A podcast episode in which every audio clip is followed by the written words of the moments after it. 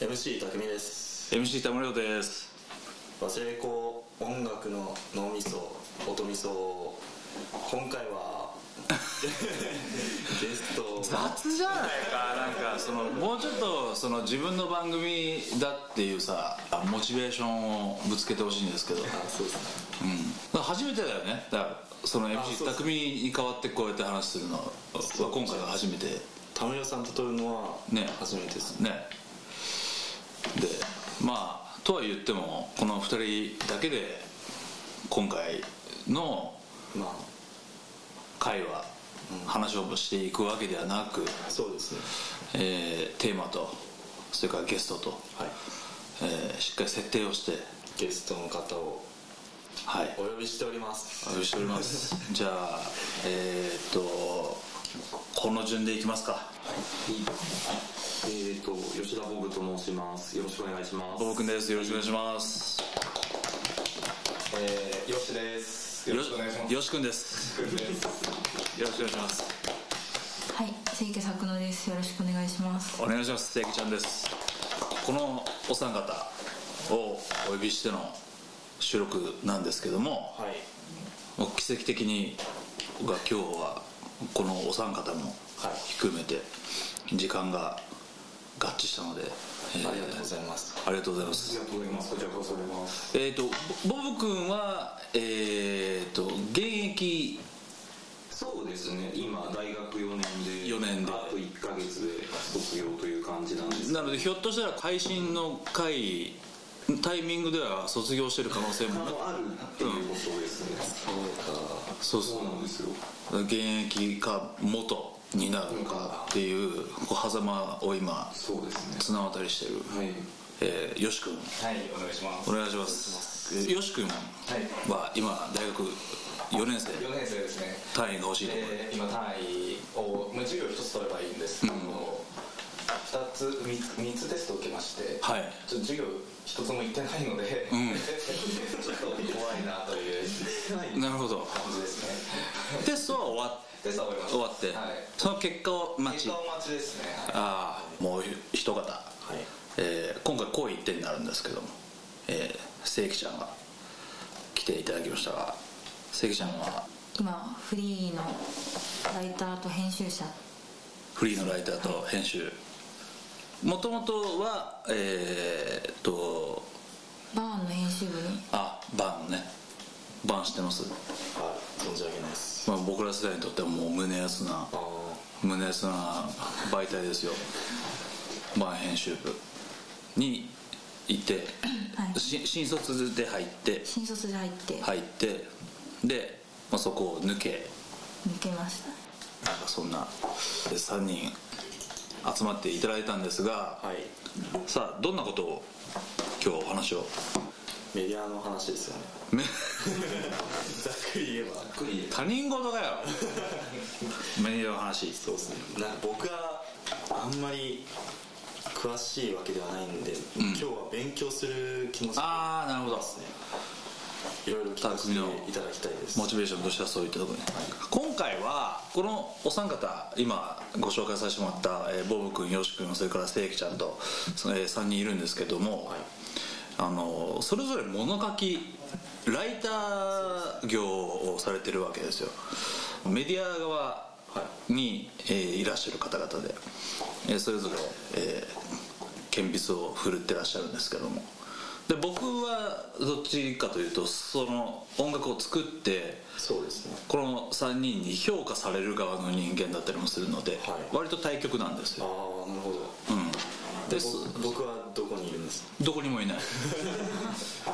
聞いたりとか、まあ、そうです、そうそう、リスナーですね、まあ、第三者目線。そうそうそうそうそう、だからそのメディアが言ってることに振り回されてる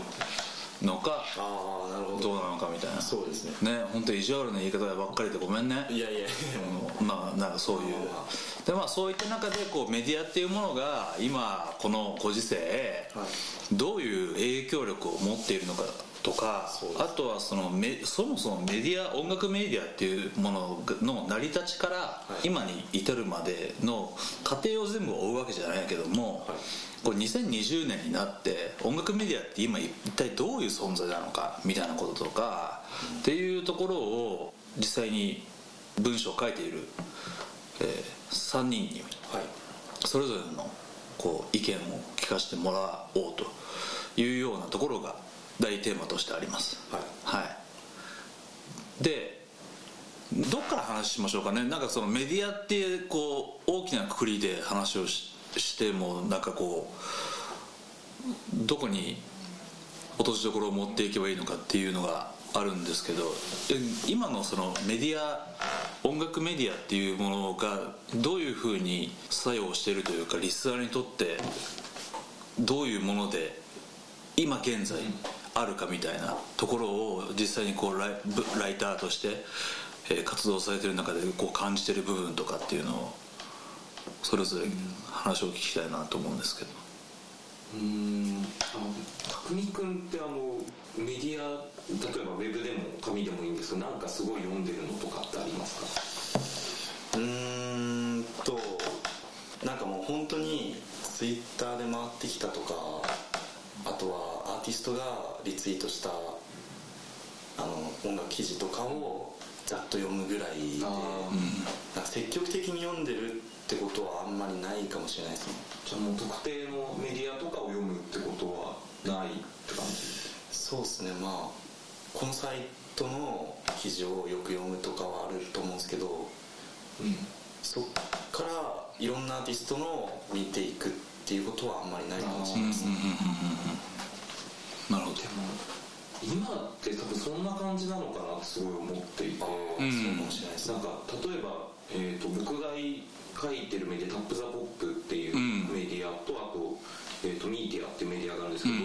それもちょっと性質が違っていて、うん、えーと、タップ・ザ・ポップは割とその音楽 の, その昔からせんきゅうひゃくごじゅうねんだいからこう今までの流れを全部こう歴史ルーツとかをたどって総ざらいするっていうメディアで、うん、もう主な読者層がもうよんじゅうだいごじゅうだい下手すればろくじゅうだいで、でなんかそういう、まあ、ある意味あのめったに多分ツイートとかで回ってくることとかってないんですよね。だからたまにその物好きがシェアしてくれたりとか、そういう感じなんですけど、あと一方でそのミーティアっていうメディアは割と新しめの音楽を紹介していくっていうので、あのまあ主に J-ポップ についてなんですけど、なんかどっちもえーとなんて言うんでしょう、もうただそれぞれのスタンスがあるんですけど、それがこう特定の読者層を持ってるかって言ったら、なんか微妙というか、なんかそのメディア自体にファンがついてるのかはちょっとわからないなって自分で書いてても思っていて。なるほど。なんかでもフォロワー数だけ見ると、はい、タップザポップにしても、はい、ミーティアにしても結構いるじゃないですか。ですね、いちまん、えーと、タップザポップがにまんぐらいで、ねえー、ミーティアがいちまんにんぐらいなんですけど、ねうん、でもなんとなくその例えばアーティストが自分が書いたものをシェアしたりとか、うんうんうん、あのミーティアとか特にあの今活躍してるアーティストについて書いてるので、うんうん、そうした方がなんか結構読まれてる感じがすごい肌感覚的にあって、うんはいはいはい、でなんかなんとなくそう考えるとあの例えばアーティストさんのツイッターとか、うん、あとはそういう、まあ、ベテランであったりとか今気鋭の物書きが紹介するような音楽とか記事がすごいバズってるんで、うん、だからメディア単位っていうより多分ツイッターとかの発達のせいなんですけど、うん、個人単位にどんどん今切り替わってるのかなっていう、ざっくりとした感想としてメディアそのもの、はい、もうメディアが個人単位になってきてるっていう感覚はすごいしてますね。だからその昔ながらのそのよく日本では媒体って呼ばれるようなものが、はい、あのこう媒体としての体をなしてな, なくなってきてる感じがすごいしますね。それこそ、うん、あのジャズだったら、うん、あの柳楽光隆さんが書いたものとか、うんうんうん、あとはその J-ポップ とかダンスミュージックだったら、うん、リズムから考える J-ポップ とかイミジクモさんとか、うんうん、それこそ多分ヒップホップだったらあの YOSHIKUNとか、うん、渡辺志子さんとか、うん、小林正明さんとか、うん、もう多分フリーでやってる方々の発言力っていうのがどんどん強くなってるっていうふうにすごい感じるんですけど、うん、どうですかどうですかYOSHIKUN名前ね出てきましたからしゃべりすぎちゃった確かにそのメディアに自分が属してるわけじゃなくて、うん、そのノートだったり、うん、その簡単に自分一人で配信できるものっていうものを増えてきて、うん、自分もそれを利用してるんですけども、うん、そのちょっとなんか有名なインフルエンサー的な方だったりに引っかかれば、うん、そのせんいいねぐらいはパッとついたりしたりして、うん、でも個人そうですね、それで自分の名前もちょっと広がったりとかして、うん、でもうある程度時間経ってくると、うん、自分のタイトルとかも全く読まずに自分が書いたってことだけで読んできてくれるような人とかも増えてきたりしてああもうそういう肌感としてのあってその個人としての力みたいな本当去年とかまでそんなかったんですけど、うん、最近になってすごい大きくなってきたのとあそんなもう最近の話なんですかその多分継続的に自分がやってたからですけど徐々にやっていくことで、うん、その実感として力がついてきたみたいなタイミングはなんかありました、うん、ああそうなんですねそれはなんかこうこのタイミングだったっていうこうターニングポイントになったこう文章だったり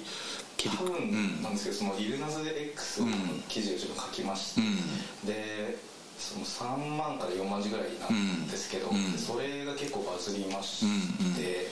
うん、でそれきっかけでその雑誌とかに読んでいただけたりし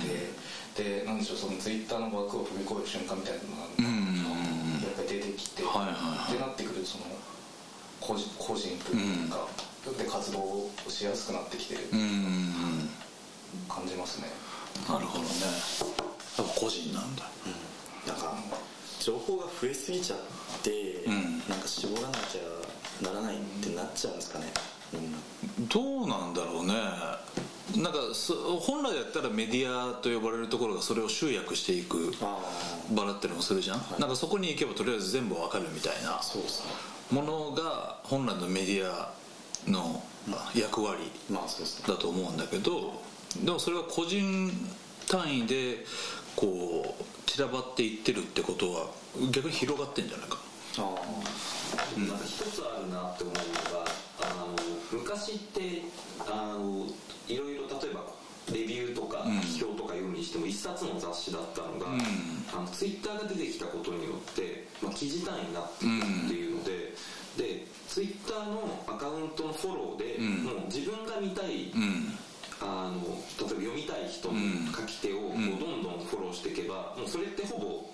雑誌自分が読みたい雑誌ができるっていう感覚になってきていて、でだからそれが多分個人単位で読みたい情報が違うっていうニーズに、うんうん、あの応えられてはいるんですけど、なるほど、逆に多分書き手がこう個人で書いて出すっていうことができるようになっちゃったことによって、うんもう中心となるものが多分今ないんじゃないかなというふうには気がしますね。自分でカスタマイズしてメディア作るみたいな感覚なんですかね。うん、うん、そうはね多分ねそのページなんかも頭の中で多分オートマチックに、うんのもう表自分の中での表一はこれみたいなこの人の記事みたいなことだったり捉え方がいろんな方向からあるからですよね、うん、それは、うん、でなんか自分の捉え方に適した人の方に行くってことなんですか、うん、だと思うね。だからどう、どう、どう受け止めてくれてもいいですよっていうものにもなっていて、うんうん、昔は結構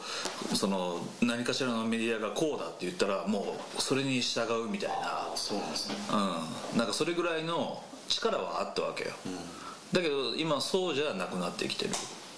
うん、っていうところがこう今のふたりの話を聞いてて、うん、こう顕著に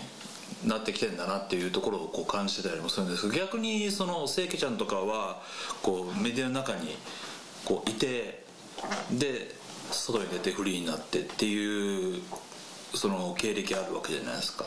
実際にこうメディアの中にいた時期と今を比べてどうこう何自分のそのポジションというか立ち位置というかププレイヤーとしての物書きの仕方が変わってきてるとかってあったりしますか？いや、なんかさっき言ってたようにメディアがこうって言ったらそれをみんな信じるっていう時代があって、うん、今もまだ紙媒体っていうのは特に権威的だなっていうふうに思ってて、うんうん、まあ、影響力があるんですよね、一定の人に、うん、それはそう、そうだと思う。で、固定してなんか何千部出るっていうのが決まってるんで、うん、記事よりも完全に何人に読まれるかもう保証されてるっていうところがあって、うん、やっぱりプレスの人だったりも載せてくださいって来て、うん、お金払って載せるわけですから、うんうんうん、やっぱすごい媒体にいるってことは権威を持ってるってことだなっていうふうに思いますね。ああ、なるほど。それはまだいまだにあるわけだ。あります。逆にその権威からなぜじゃあ抜け出しちゃったんですか？いや、なんかそうですね、悪くも使えるじゃないですか。うん。悪いように。聞きたい。まあなんかその個人の感情じゃないですね。うん、まあ好みでフックアップしたりもできるし、うんうんうん、それで紙が見開きいちページ使えちゃうわけですよ、うんうん、っていうこともありますし、うんうん、で逆に本当に流行っているものを全然スルーするってこともできるし、うん、まあそうですね、権威的なのがあんまアーティストとにインタビューするときに、うん、正面切って話すときに権威、うん、自分だけ権威を持ってるっていうのが、うん、あんまり好ましくなかったので、ああ、なんか普通だったらそういったところにこうすがってこう腰掛け的な感じで生きていく人も多いと思うんですよ、まあ、ポジションを得たら、あ、うん、痛烈な何かをディス、そう、うん、僕もそうだったんで、あ、うん、でもなんかその若くしてそうやってこうフリーになっていくとかっていうことがなんだろう、今は割と気軽にって言ったらね語弊はあるかもしれないけどこうできちゃうっていうこの時代性みたいなものに対して僕はすごく希望を感じるし、うんうん、ただなんかその音楽ファンがじゃあ結局のところどういったところに集まるんだろうみたいなところは逆に分かんなくなっていて、そうですね、うん、でその個々人のそのライターが音楽ファンを増やしたいのか、それとも音楽か、音楽ファンがいるところに自分の球を打っていくのかみたいな、なんか多分いろんなそのやり方があると思うんだけど、なんかその辺のこととかも聞きたいなと思って、うーん、なんか多分なんですけど、うん、あのまあまたなんか エスエヌエス の話になっちゃうんですけど、うん、あのなんかなん直接なんか例えば音楽聴いた時に、うん、あの誰でもこう意見をシェアできるじゃないですか、うん、そうするとあの、まあ、なんか自分の好み、うん、さっき言ったようにツイッターってものが自分の雑誌を編集するものであるように、うん、なんか総合的に何かを判断する権威的なメディアっていうものが、うん、なんかどっかしら多分気に食わないところが、うん、多分出てきちゃうですよね。はいはいはいはい。で、そうなると、まああのまあ、自分があの好きなような音楽を紹介してくる個人っていうものにどんどんあのな信頼感を生み出すことによって、うん、だんだんその権威的な総合雑誌とか総合メディアっていうものから個人に移ってるって流れは絶対あって、うん、多分そっちの方がこう書く人にとってもやりやすい状況にはなっててるのかなっていうのがあって、うん、で顕著なのがあの例えば音楽だったら、うん、レイト・ユア・ミュージックってあの、うん、レイトってあの評価をつける、うん、レイトね、うん、っていうのが今、えーと、アメリカとかヨーロッパ中心にあって、うん、それは音楽ファンがつけた星の数とかレビューとかによって総合的な結果を出すみたいな、あの映画でいうところのフィルマークスみたいなとかあのロッケントマンとか、うん、そういうのに近いんですけど、うん、なんかだんだんそういうものが、えーと、なんていう評価の基準になって、うん、昔だったらピッチフォークがつけた星に、うん、そうだね、にこうみんな信頼感を見てたんですけど、うん、だんだんそのピッチフォークとかが言うことがなんか違わないってみんな思い始めて、で直接星をつけるようになってファンが、そうなるとあの結局あらゆるネット上とか、うん、そういういろんな意見を総合したものが、うんえー、と有料なメディアになっていくっていう風に今なってると思ってて、うん、逆に言えばなんか結局そのファンの総意こそが権威的なものっていうのがなってきているような感じがしていて、だからそれこそ去年リゾがピッチフォークをすごい批判して、うん、自分のアルバム低く点数つけられたから、うんやってたね。ピッチフォーク読むなみたいな、うんうんうん、なんかだんだんこうファンの力、ファンとアーティストっていうのは直接つながれるから、うん、こうファンの声が大きくなってるなっていうのがあると思いますね。多分それで納得するんだったら多分それはいいと思うんですけど。そうだね。ただなんかあのこれ大月健二さんが言ってたんですけど。うん昔は、えー、と作るもの、まあ、アーティスト、うん、で食うもの、まあ、リスナー、うん、で批評するものっていうこの三角関係の間で、うんえー、と緊張関係があったからこそなんか成り立ってたものがあって、うん、でだんだんその境目が多分 エスエヌエス 以降なくなってきているみたいな話をしていて、でもなんかそれがないと結局アーティストファンの、うん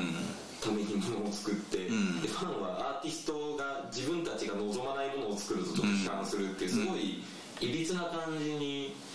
なっちゃうのかなっていうのは思ったりとかして、だからそこで多分勝ち手っていうのが、うん、あのなんか緊張関係じゃないですけど、うん、モテる環境っていうのが必要なのかなっていうのをちょっとざっくり思ったりとか。大月健さんでいうと大健さんはあのー、筋肉少女隊の当時のオフィシャルウェブサイト、うん、きゅうじゅうねんだいなんだけど昔 ビービーエス ってあったじゃないですか。あの書き込み版掲示板って言って ビービーエス そう 今, 今でこそツイッターでね普通に リ, リプライとかリツイートとか、まあ、いろんな機能があって直接つ な, つながれるわけだけど、その一昔前は エスエヌエス が出てくる前はそのオフィシャルホームページの中にあるファンが書き込める場所、うん、自分の思いを、うん、っていうことで ビービーエス っていう場所があったんですよ。そこにあの大月健二さんは自分で本人が出てきてその今の筋肉少女隊の実情みたいなのをそこに書き込んで、うん、であのちょっとそれがファンにとってはネガティブな内容のもので、うん、でその ビービーエス 上でボッコボッコに叩かれたこれからの筋肉少女隊はこうしていきますみたいなことをこうバンと言ったらいやそう何言ってんだ王権みたいな、それであの病んじゃったの。あでやっぱその当時はやっぱ黎明期だからインターネット黎明期だからインターネットでた叩かれるっていうこと自体がもう珍しい時代で、それであの大健さんそれで金賞を脱退したの、えー、いっかいそういう話を思い出しました。思い出話です。でも多分そういうところからそういうふうな発言をしたのかな、うん、なんかそうそうそうそうちょっと今 の, その僕が話した話もちょっとそう、うん、ソースっていうのをちょっとまだ確認してないけどちょっとニュアンスだけなんですけど、うん、多分そういうこと経験から多分そういうことを思ったいや、うん、だとあの直感的に感じたので、うん、僕も今その話を入れさせてもらったんですけど、うん例えば YOSHIKUN とかまあヒップホップ中心にいろいろ書いてる中で、はい、ヒップホップってそれこそファンとの関係性で今成り立ってるジャンルのその最たる例だと思うんですけど、はい、ど, どうですとかそういうの例えばもう顕著なんかにねんまえとか の, その例えばテカシだったりだとかリルパンプだったりみたいな、うん、そのメディアをうまく使うアーティストっていうのはトップに出てこれるようになったっていうのはもともとヒップホップ自分が感じるにはそのヒップホップ の, そのメンタル的にストリートであったりそのハスリングだったり、うん、その悪いことしてでも何とかして稼ぐって方法がそのままインターネットに引き継いできたからなのかなっていうふうに考えてて、うん、でもはハックなんですよね、基本的には。はいはいはい、サウンドクラウドとかでも人の楽曲をアップロードして、うん、で上がってったら自分の曲と差し替えたりだったりとか、もうそういうことまでしても何としてでも売れていくっていうメンタルがそのファンを寄せつけるし、うん、みんなが笑ってくるし、それで大きくなっていくし、うん、っていう関係性がどんどん出てきてきたのかな。物議を醸して醸して、そうですね、うん、もうリューパンプとかなんか絶対 J コールにスキルでなんかかなわないのに、うん、俺の方が上だったりして、うん、どんどん飛び込んでいって、みんなそれを分かってて遊んでいって、うん、で自分はおもちゃにもなるし遊ぶ側でもあるし、うん、っていう関係をずっと大きくしてきたアーティストなのかなと。はいはいはいはい、確かに。その時面白いのが、そのリルパンプが言ったことに火に油を注ぐようにメディアが報道するから、うん、より騒ぎが大きくなってくっていうのが、うん、でもそれをリルパンプは分かってるわけだよね。そうですね。彼誰何を言ったら取り上げてくれるのか、うん、で場合によってはその ダブリューエックスエル だとか、うん、コンプレックス雑誌のいちページ、いちページで一記事買ったりして載せたりしたりだとか、うん、そういうもうまいことやったりして、タイミングもひっくるめて。そうですね。で本当その例えばトリピートってアーティストと定価師のそのビーフとかもあったんですけど、うん、もう元をたどるとふたりとも同じ事務所に属してた、うん、だったりとかして、うん、もうアルバムタイミングから逆算して、はいはい、いつ何をやって盛り上げて、うん、っていう仕組みを本当に一からどんどん作っていったっていうのが、うん、その世界なのかなって、うん、そのファンを含めたそのアート的なものを作ってんじゃないかなって、うん、あー、すげえわかるわそれ。すげえわかる。僕が深いっすね、ヒップホップ深いというか、だからそのヒップホップの連中ってなんかもうほんほんこれいい意味ですよ、はい、いい意味で貪欲なんですよ、うん、本当に貪欲ですね、貪欲なんですよ。で昔僕がその仕事をしてたイギリスのアーティスト ディージェー ラスカルっていうヒップホップのアーティストがいて、で彼が出てきたえっと、クルーチームがあったんだけど、そこの連中に、まあ、インタビューというか、まあ、出会っていろいろ話を聞く機会があって、にせんそれがさんねんとかよねんとかに、えっと、何のために音楽やってるのっていうクエスチョンをにじゅうにんにいたからにじゅうにんにしたんですよ、うん、何のために音楽をしてんの作ってんのだからにじゅうにん中にじゅうにんがもう全員全員答えしようと、メイクマネーだと。はあ、かっけえと思って、うん、なんかそういうそのこう自分が売れるっていうことに対して何の抵抗感もなく、むしろそれがないと音楽やっちゃいけないでしょぐらいな。こうバイブスをこう醸し出してきたんで。そうですね、もうプロジェクトとかに住んでる人たちにとって、うん、お金持ちになる手段っていうのはその教育もしっかり受け入れられない人たちにとって、うん、そのバスケやるか、うん、ラップするかっていう大体に択しかなくて、うん、でバスケやる人はそっちに進むし、うん、もし無理だったらラップの方に世界に来て、うん、何とかしてでも家族食べさせるためにお金稼ぐっていうメン、メンタル自体もそもそもが違うのかなって、うん、でそうですね、もう音楽で評価してもらうっていうのは夢なんだ後からっていう話で、全部後からやっていくっていう形なのかなと。いや面白いね、それ考えてね。昔のななじゅうねんだい末のセックスピストルズとかのパンクの人たちとか、うん、あとははちじゅうねんだいで言うとローゼス、ストーンローゼスとか、うん、あのスミスとかっていうのも結構その、まあ、彼らはイギリスの労働者階級だったんで、うん、なんかそういうああいう意味で売れるっていうことにてらいがなくて、うん、でそれで結構シンプルでめちゃくちゃなことやって、うん、こうメディアからわざと批判されることでのし上がっていくっていうメンタリティが多分あのイギリスの労働者階級にあったものが、うん、あのどんどんアメリカとかに移っていったのかなっていうのがすごい思ってて、だからそれがアップデートされた形が今のヒあのリルパンプとか、うんうん、そういう人たちの行動なのかなっていうのは、まあ、イギリスはねなんかそういうその階級社会っていうのが非常に独特なので、うん、やっぱりきゅうじゅうねんだいであのクール・ブリタニアで、うん、もう完全に有形ロックが権威化されてしまったっていうのが、その反動として多分アメリカにどんどんでヒップホップに中心点が移っていったのかなって思いますね。なんか あ, あ, のだあの時点できゅうじゅうねんだいのあのオアシスのあの時点で頂点を見ちゃったから、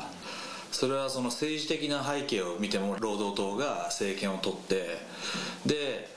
その今まで虐げられてきた労働者階級の人たちがあのなんか例えばカフェなんかでも汚いスプーンとかがあるカフェが最高だみたいな、もう訳の分かんない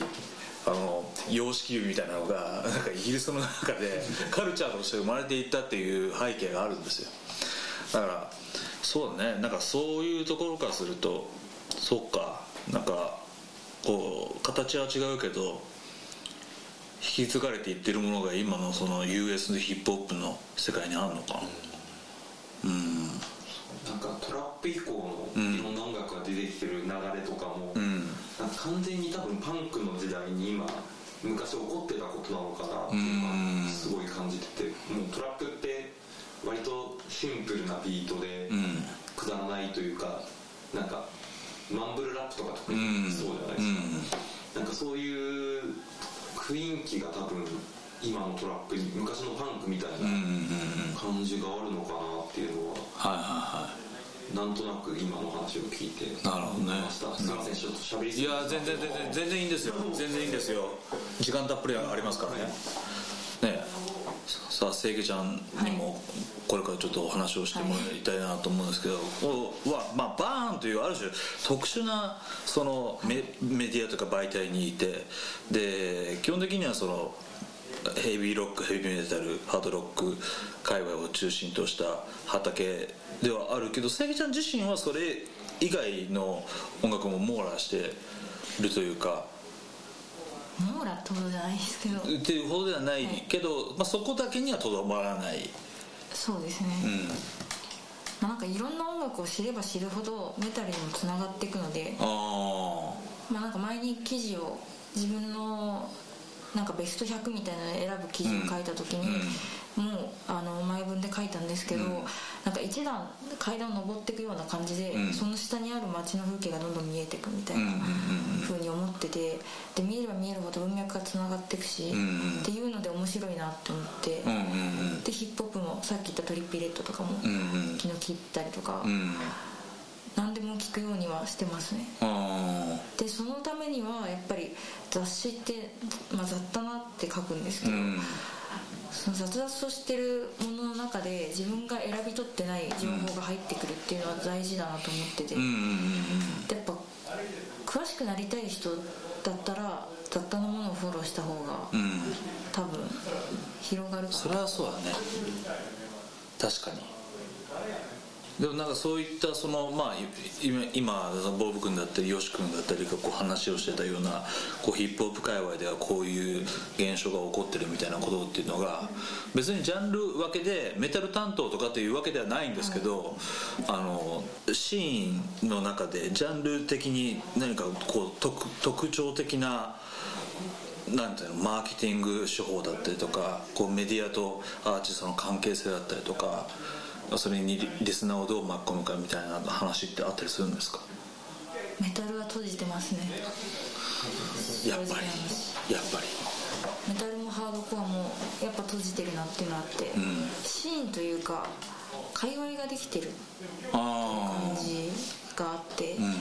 まあ、いつも同じシリーズの企画イベント、ブッキングイベントにいつも同じような面々が来て、うん、同じようなバンドが出演してるっていうことがあって、まあ、あんまり行ったらちょっと疎外感があるとか、うん、アーティストとお客さんが仲良くなってるっていうのがあって、うんうんうんうん、そこですね。なるほど。仲いいですね、結構。仲いいんだ。仲良くしちゃってて、だからファン、近いファンほど批判しにくいと思います。あ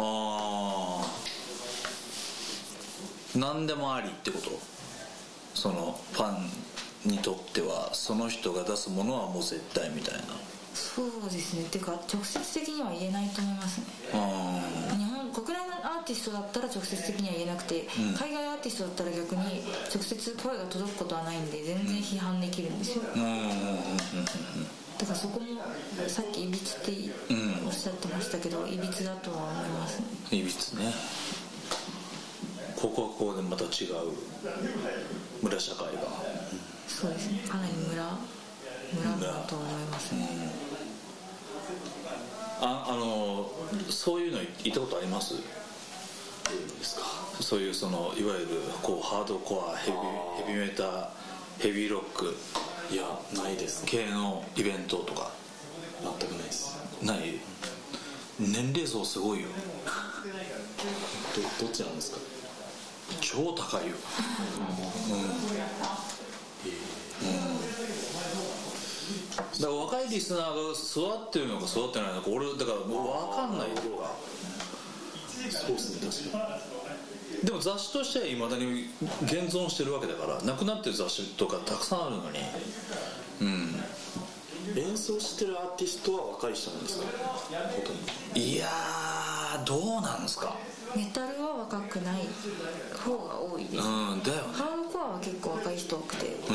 ん、岡山とか流行ってるんですけど、うん、まあ、若手がどんどん出てきてて、うん、見てる人もまあ割と若いんですけど、うん、まあ、それはラウドロック流れとかあって、うん、まあ、血気盛んな人たちがフロアでモッシュするっていう、うんうんうん、発散のために来てるっていうところもあると思うんで、はいはいはい、それメタルでモッシュすると今度キレる人がいたりとか、あ変なところ、村同士の喧嘩が掟があるんだ。掟がありますね、見えない掟があります。へえ、面白い。そうなんだ。ああの話を戻すと、うん、さっきおっしゃってたあの音楽を聴いてない人に届けるのか、うん、聴いてる人に届けるのかっていうのは、うん、まあ、自分が職業にしてる身としては切実に、うんうん、あの聴いてない人に届けた方が広げていかないと、パイを広げていかないとっていうのはありますね。なんかそれって絶対的な使命だよね。そうですね。ね、ものを書く、発信する上で、はい、うん、読んでもらってそれで聞いてもらわないことにはっていうのもあるし、なんかそもそも音楽系の、うん、例えばツイッターで回ってきたとしても、うん、音楽にライトに興味がある人はあんまりリンクとか踏まないのかなっていうのは、あ、そうなんですね。いや、なんかそんな気がします。すごくあのなんか皆さん書いてるんですけど読みはしないんですかね？えーとどういうことですか？うん、なんだろう、自分で文字を起こすときに他のなんか文献とかは当てにしないで。あ、でも読みますよ。それはあの音楽に興味ある人は多分ね、読み、そうなんです。読まないと書けない。読まないと書けないよね。まあそう。一番お金使ってるのが本なんで。ああ。本と雑誌は絶対買うようにして。うん、というライターとかインタビュアーの人が誰を取材してて、うん、どういう文体で書いてるかっていうのはそう見ますね。あ、なんかそのそのそういうツイートなんかこの間見た気がするな。なんかその書く人がのインプットが少ないみたいなことをなんか書いてたツイートがあってプチバズってたんだけど、へー、うん、だからそれぐらいその誰でも書けるっていうその垣根がどんどん下がってきてる感じはあると、うん、そうですね、うん、でもなんか音楽系の記事は本当に多分他のメディアに比べて読まれないのかなっていうのはなんとなく、うん、感覚としてありますね。それってなんでなんだろうね。いやだからみんな音楽を深掘ったりとかっていう余裕がないのかなと思ったりとか、うん、そもそもそこまで興味がないんじゃないかなと思っちゃうんですよ。はいはいはいはい。だからうーん、なんかなんとなくなんですけど、うん、それこそあの最近出たあの ティービーオーディー さんっていう、うん、あの批評ユニットのあのドットサブカルケノハラ派っていう本があって。うん、それで書かれてたのは要は日本の、えー、と音楽リスえー、と物語と雰囲気にしか興味ないみたいなニュアンスのことをが書かれてたんですよ。でそれは多分バンプオブチキンとか、うんえー、と椎名林檎っていうのを例に挙げてて、うん、なんかそれこう考えると、うん、なんかどうもともこもないなと思ったりとかもするんですけど、そのその、うん、その文化の礎を作ったのは多分ロッキンオンじゃない？そうですそうですね。絶対そうだよね。物語取り上げはんで、ねね、バンドがどうやって成長していくかとか、うん、にまん字インタビュー、はい、いらないよにまん字もっていう。いや音楽のことだったらいい。そうそうそうそう音楽のことだったらいい。ちゃんと音楽にフォーカスすればいいんですけど、うん、だからそれこそあの僕昔石川敦さんにインタビューした時に、うん、あの音楽メディアが音楽人メディアになってるって話をしてて、はいはいはいはいはい。であの要はあのロッキンオンに石川さんがいられた時に、うん、なんかどんどんアーティストの内面を掘り下げるっていうのが当時は多分新しかったと思うんですけど、うんうん、なんかそれをやりすぎたことによって作品のことじゃなくて、うん、そのそれを作ったアーティスト自身にどんどんフォーカスしていた結果、うんうん、なんかどの記事読んでも似たようなものになっちゃうって思ってて、うんうん、でだからあのムジカはディスクレビューのページを割と削除してるみたいな話をこう聞いて、マルチレビューしたりするもんね。うんうん、まあ、生い立ちを聞くっていう名目の雑誌あるんですよ。ほうロック&リードっていうビジュアル系のアーティストが載ってる雑誌とかで、うん、全員長文インタビューで生い立ちから聞くっていうのとか、うん、あとアイドル&リードっていうのもあるんですけど、うんまあ、アイドルがどういう人生を送ってきてどうやってアイドルになったかっていうのを聞くんですけど、うん、まあやっぱ皆さん興味があるんだなっていう。あその肝心の音楽どこ行ったっていう話なんですけどね。えそれってヒップホップとかはどうなんですか？正直に話すと自分日本のメディア本当に全然読んでなくて、うん、でなんか知りたいことがあった時に Google で検索するぐらいで、うん、基本的にメディアはアメリカだったり海外の方を見てるんですけど、うん、でそっちを見て思うのはそのもともと書いて読ませるメディアだったのが、うん、もうそこなにプラットフォーム自体に、まあ、こだわりはあるんですけど、うん、もっと他のも模索してるっていう感覚があって、うん、でその YouTube で動画を上げたりだったりとか、うん、自分たちでオリジナルコンテンツだと思ったりだとか、うん、ポッドキャストその エヌピーアール ってメディアは、うん、その記事に入ったりすると、うん、ポッドキャストか読むか選べたりとかして、うん、でそういうもう何でしょう書くこともするし、うん、その裾野を広げていくって活動をしてる印象がやっぱり強くて、うん、で日本だとそういうのがあんまり読まないからかもしれないですけど、うん、感じないっていうのがありまして、どうなのかな。でもそれは多分こう正しいんじゃないですか。そのか書く一方でリスナーでもあるわけじゃないですか、吉君とかも。だからそ, その感覚っていうのは至極まっとうな、うん、日本のメディア事情を的確に捉えてる部分ってあるのかなって。ルーテさんだったりとかが失敗して、うん、破産してみたいなこともあって、でそのプラットフォームを変えること自体にみんな抵抗があるのかなとか思ったりするんですけど、うん、そもそも広げその自分がそのなんでしょう新しい人に届けるっていう時にはもうプラットフォーム変えるしかないと自分は思ってるので、うん、それをしないのはなんでなんだろうってちょっと思ったりして。それはでもアーティスト活動に関してもそうですよね。そのこうこれだけそのフィジカルが売れなくなってきてる時代に、じゃあその何でその食い口というかインカムを作っていくかっていうのを考えるのと一緒で、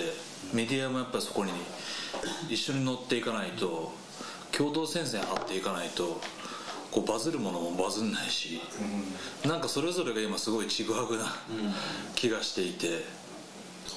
それこそフェノメナルとかがプレイリストを作ったりとか、うん、あとあのシンラが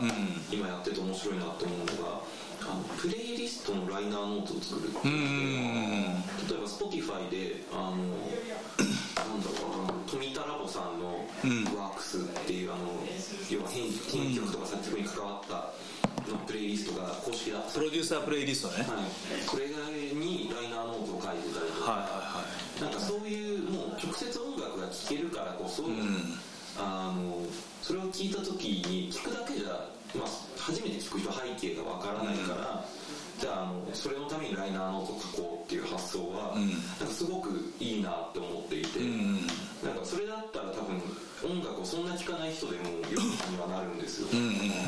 とかあともう直接プレイリスト聴けば分かるだろうっていうのでもうプレイリストボンって上げる人もいますし、うん、それこそ福ライターの福龍さんとかは、うんうん、あのキラキラポップジャパンっていう Spotify のプレイリ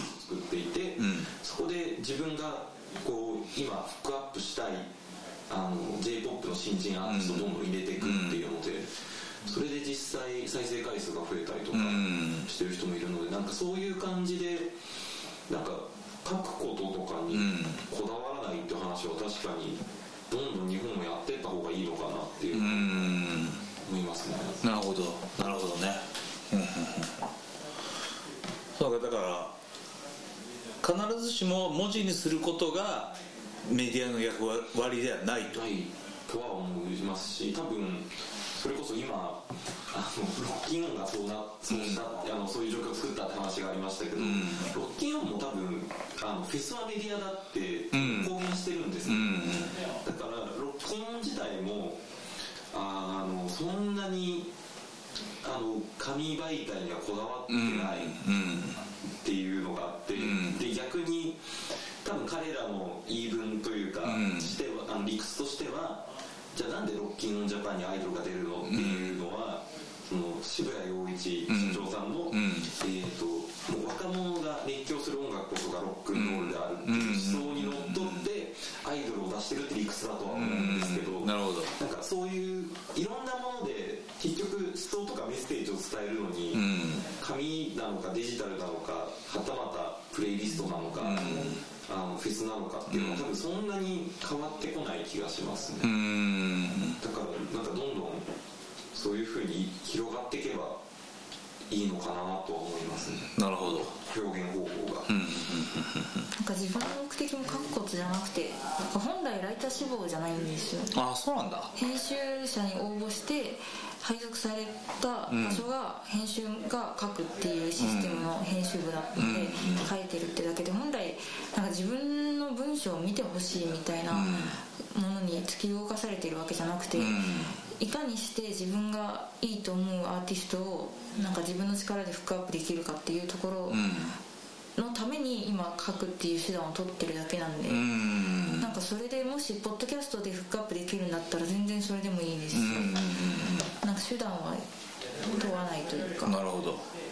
効果があるなら手段は問わないんですけど、ただ効果があるのかっていうところで、うん、あ、まだ懐疑的な部分もある。YouTube とかもそうですよ。 YouTube、 まあ映像として届けるっていうのはなんだろう、 YouTube で、まあ、音楽を流すだけじゃなくて、うん、ピーブイ でなんかバズる人もいると思うんですよ、うんうん、それこそまあホーロックとかは結構そういうのが多いのかな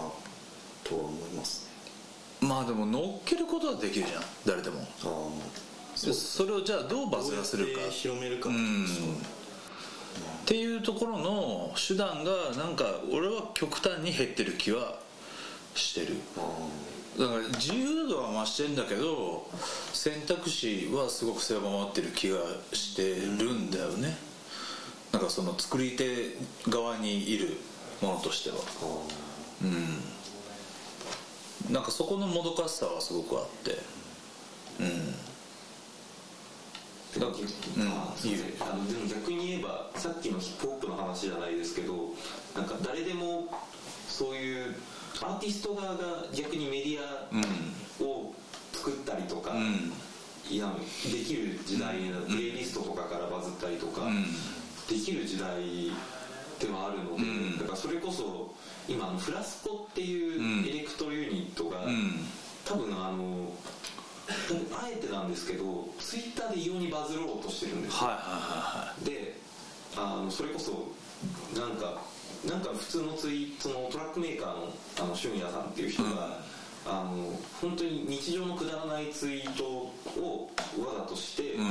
でそれで日本歴代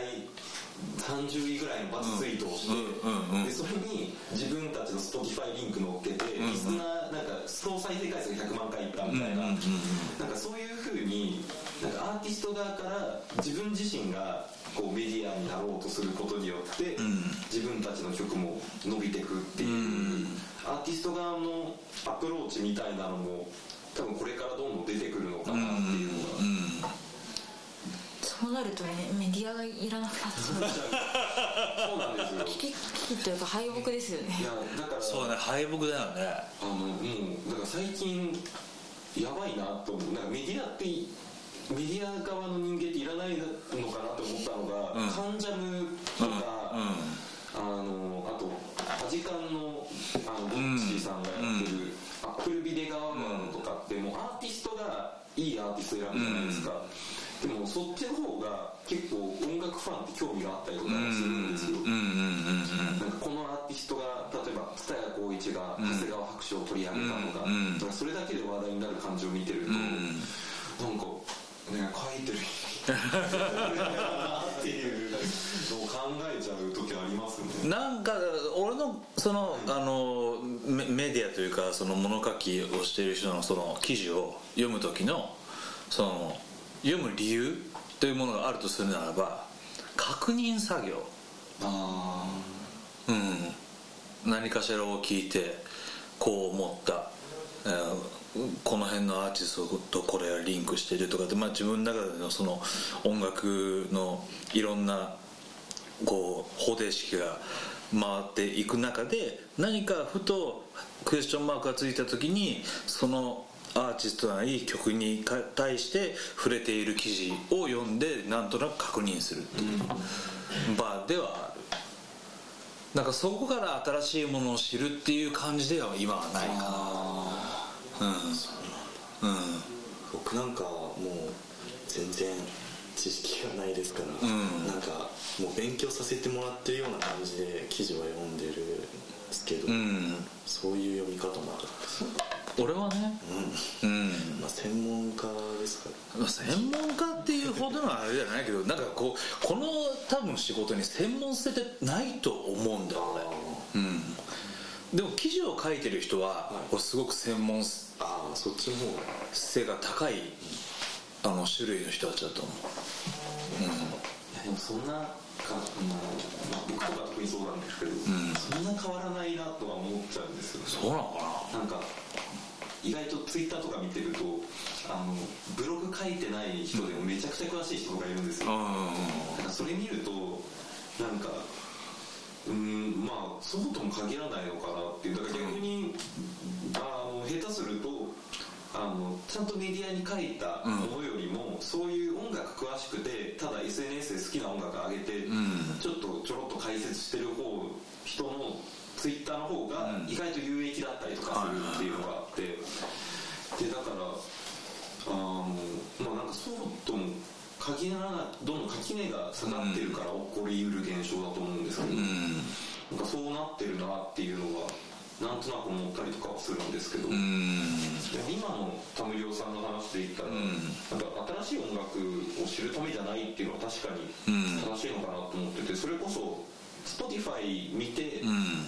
新しい音楽を知ることが今多いなとか、うん、なんかツイートでリツイートで回ってきたアーティストの曲とか、うんなんかそういうのも増えてるって考えると本当にそういう専門的にあのいろいろ解析するためのものが、うん、そういうメディアあの、まあ、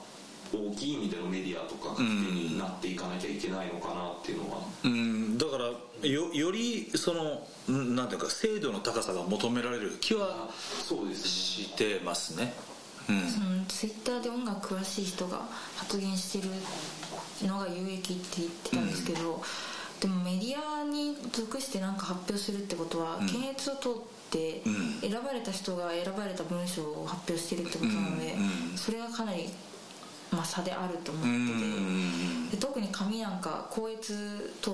てないとダメなので、うん、乗らないの で,、うん、でしかも取り下げられないんですよ、うん、ツイッターって間違ったこと書いちゃったら消せばいい話なんですけど、うん、紙って絶対に消せない、残るんね、責任があるんで、まあ、そこの違いは大きいかなと思って、まあ、うん、確かにね。でもなんかだからといってその紙自体がそのいまだにそういったこう権威を持っているようにはちょっともう映らなくなってきてる。そうですね、だから逆の抵抗感ですよね。その検閲を通ってるってことは、うん、例えばアーティストサイドがこれ書かないとっていうことが意外と増えてるっていう話をちょっと聞いたりとか、うん、あのそうですね、そういうこともあるので、うん、多分どっちも一長一短というか、そう、うん、メディアに乗る以上高度化されてる情報というか、うん、トリミングされてる情報なので、うんうん、それがいいのか悪いのかっていうのは多分あのいろいろいろいろというかなんか考えちゃうところではありますし、あとはやっぱりなんかその思うのは、音楽の批評なりなんなりのその記事に触れるときに書き手がこのじゅうねんぐらいプレイヤーがあんまり変わってない気がしていて、あでもそれは多分あると思いますね。ライターの年齢層がすごい高い。そうそうそうそう、まさにまさに、うん、だからそのそこの循環がこううまく回ってないんじゃないかな。 で, で今今日来てもらってる、ね、さんにんはみんな若くて、で実際に記事も読んで、まあ、面白いわけですよ。でもこう忘れ子という母体がなければここと知り合えることもなかったし、そうですね、うん、だから、だからそういったそのこう書き手の高年齢化というか、うん、あとあとそうだね、ジェンダーね、もう極端にその女性ライターが少ないっていう、うんうんうん、紙ですね、特に紙ユリイカとかになってくるとすごい顕著ですね、うん、あ学術的な、うん、なんかその辺のことに関してもちょっと話したいなと思っているんですけども、うん、自分が尊敬してるライターは割と女性ライターの方が多かったりして、うん、それこそ田辺翔さんだったりとか、うん、岸田さんだったりとか、うん、で考えると、うん、そのどっかに属してって言ってたわけじゃないんで自分が体感としてあんまりないんですよね、正直、うん、なんでちょっとそれがまた問題なのかなと思ったりして、なるほど、うん、困ってます。困, 困られた。それこそあの清家さんが言ってたように、あの学術的な世界というか、うん、なんかちゃんとユリイカとかになればなるほど少ないなっていう印象は確かにあるので、うんうん、なんかそれはもう根本的な体質の問題で本当にこれから変えていかなきゃいけないなと思うんですけど、うんうん、なんか逆に言えばそれこそさっき話題に出たロッキンオンとかは比較的女性ライターが多かったりとか、多かった多かった、はい、うん、なんかそういうまあでも多分その中でただ単純に数のもの今話をしてるだけなので、うん、まあ、なんかその扱われ方とかはちょっと僕は何とも言えない部分はあると思うんですけど、なんかそういう各媒体の体質とか性質っていうのを多分そろそろ変えていかなきゃいけない時期なのかなっていうのはすごい思いますし、あの そ, それは例えばその特にどういったところでそういうことを感じる？なんかあの単純に言うと、あのその年末に話題になった年間ベストの選者に女性が少ないっていうのは確かに数としても思いましたし、えーとつまり男性的なものから権威づけられた年間ベストを自分たちが受け入れてるんだって考えると、確かにそれっていびつだなっていうのがあったりとか、あとあの自分が書いてるタップザポップとかも、うん、書き手がほぼ男性 で,、うん、でなんかそれは今までちょっと違和感に思わなかったんですけど、うん、なんかよくよくこう引いてみるとかなりそれも違和感があるなっていう感じはするので、うん、なんかそういう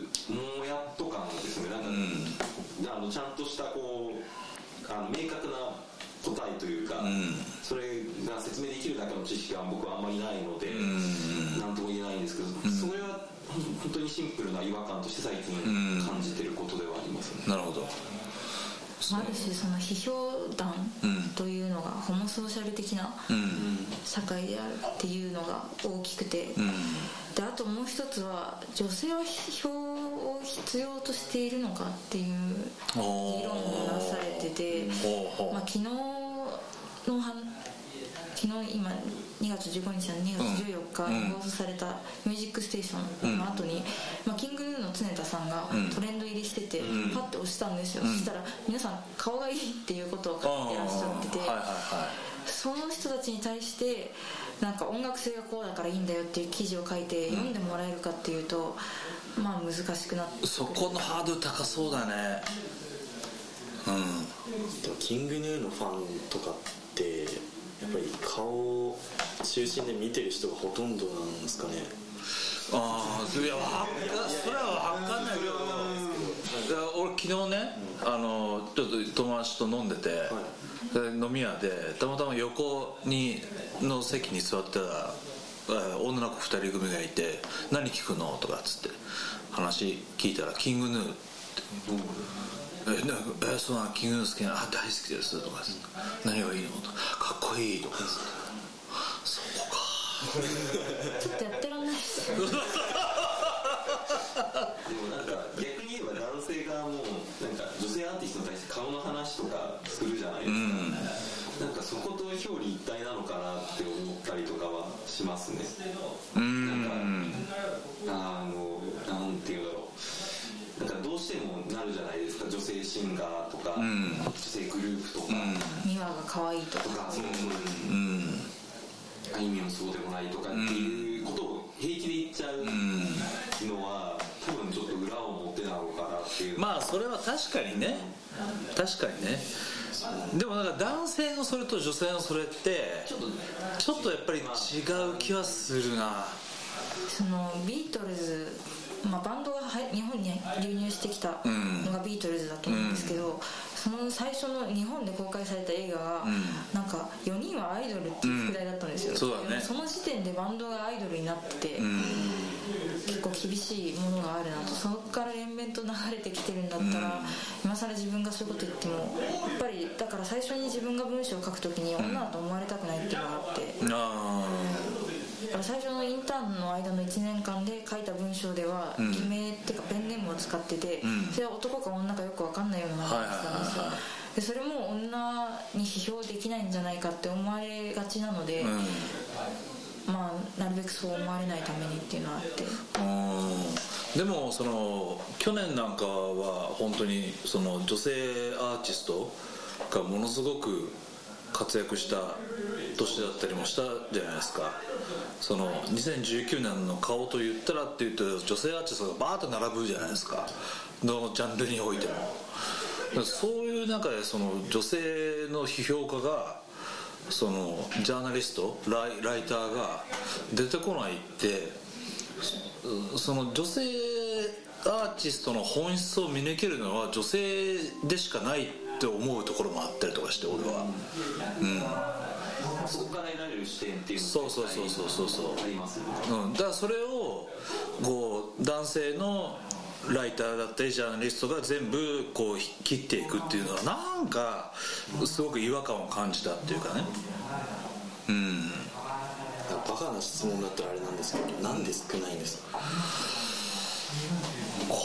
れはいやだから多分さっき清家さんが言っていた、うん、えーと、ビートルズとかあとクイーンとか、うん、そういうのにこう女性が盛り上がってるっていうのをなんか昔からこう揶揄する行があったのは確かですね、うん、とかあとそもそも、まあ、文学の世界とかあらゆる世界において、うん、日本ってどうしても男性がずっと権威的で、うん、その構造を疑わないでいたっていうのは、うん、なんか特にあるのかなっていう、うん、多分それはアメリカとか、うん、ヨーロッパ圏でも同じようなことが起こってると思うんですけど、うん、なんか多分そういうそもそもの社会の認識というか構造の問題もあるのかなっていうのは、うんうんなんとなくざっくりとは思います。うん、そうなっちゃうんですかね。うん、だからそしたら全く話違いますけど、翻訳者は女性が多いじゃないですか。うん、うん、それはなんでなんだろう。圧倒的に多い。なんでかわかんないですよ。でもまあ柔らかい印象を与えるんじゃないかなという。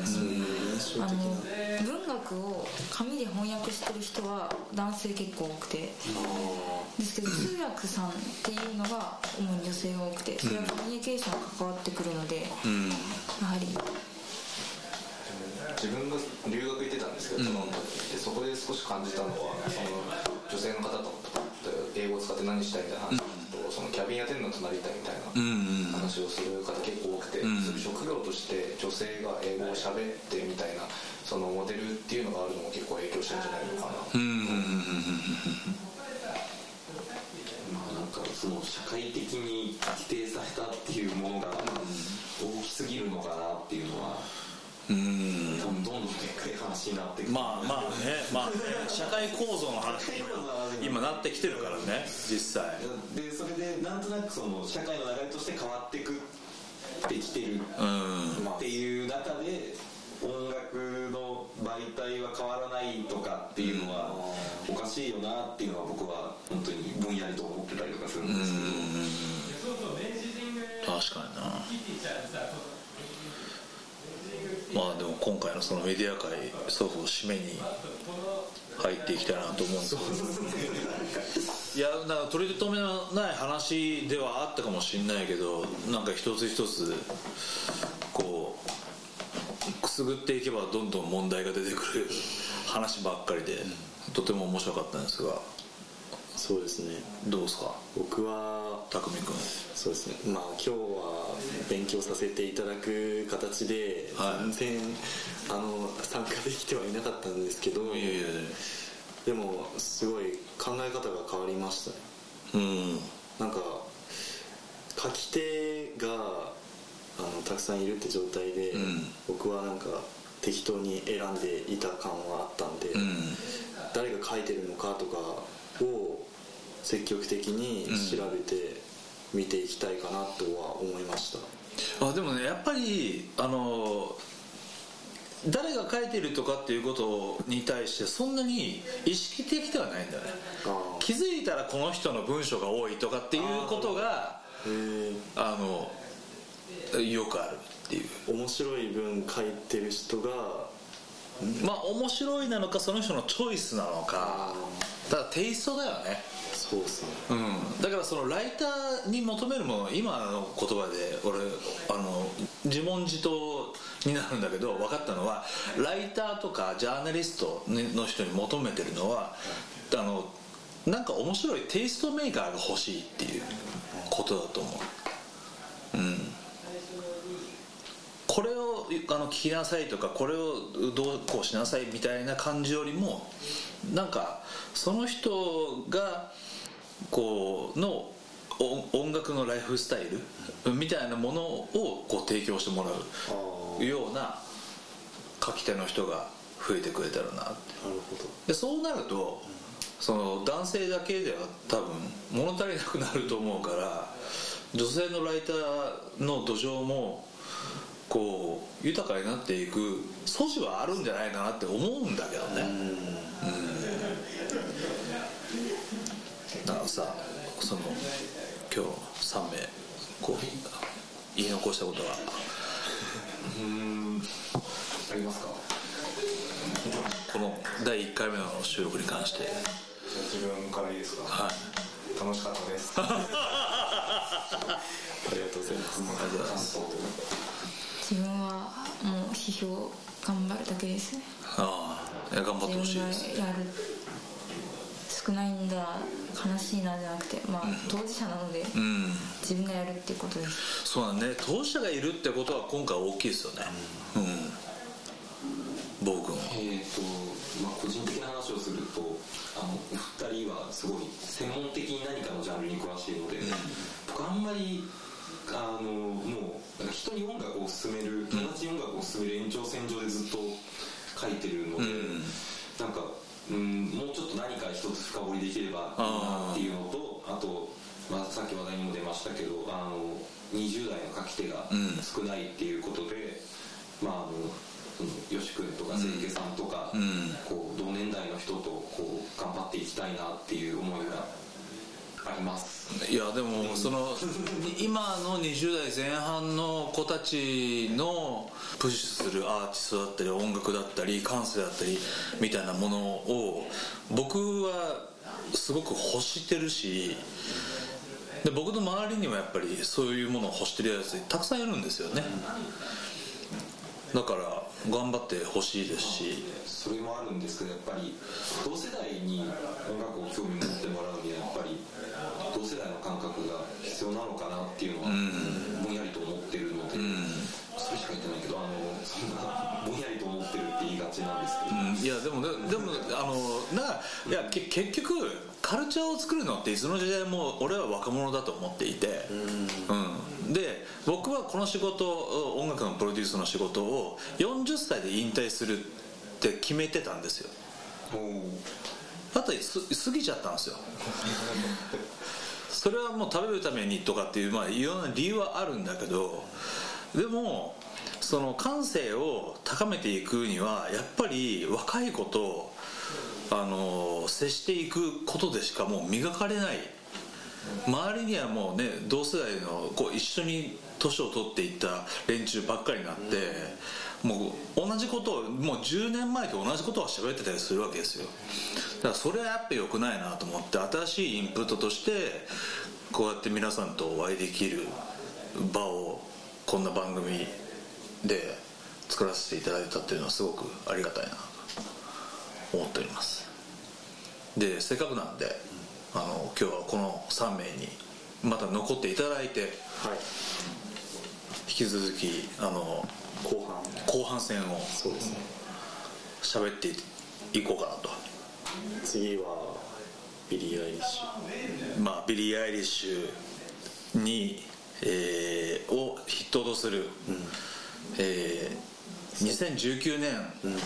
の音楽とにせんにじゅうねんのこれからの音楽についての話をあの引き続きこのさんにんと、はいえー、していこうと思っております、えー、じゃあ、えー、忘れ子音楽の脳みそあ全部いっちゃうんですね。俺、俺、もうだ、女、俺がもう締めるような髪を食うもう締めてくださいって感じじゃん。わかりました。僕は締めます。あ、はいえー、ではお三方ありがとうございました。ありがとうございました。そして次回もよろしくお願いします。お願いします。忘れ子音楽の脳みそ音みそ、はい エムシー 田村亮でした。 エムシー たくみでした。そして、えー、ゲストの、えー、ボブくん、はい、よしくん、はいえー、ステーキさん、はい、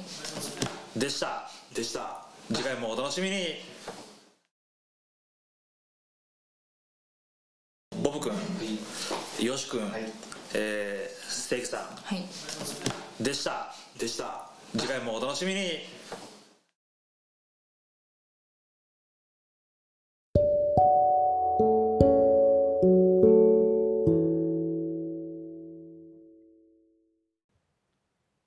エムシー 丹治です。最後まで聞いていただきありがとうございます。この番組では番組内でやってほしい企画、呼んでほしいゲストおよび番組に対してのご意見を募集いたします。概要欄の Google アンケート回答フォームのリンクをクリックし、ご回答の方をお願いします。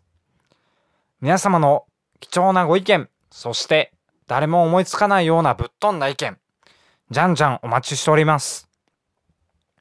それでは良い一日をお過ごしください。司会進行役の エムシー 丹治でした。またお会いしましょう。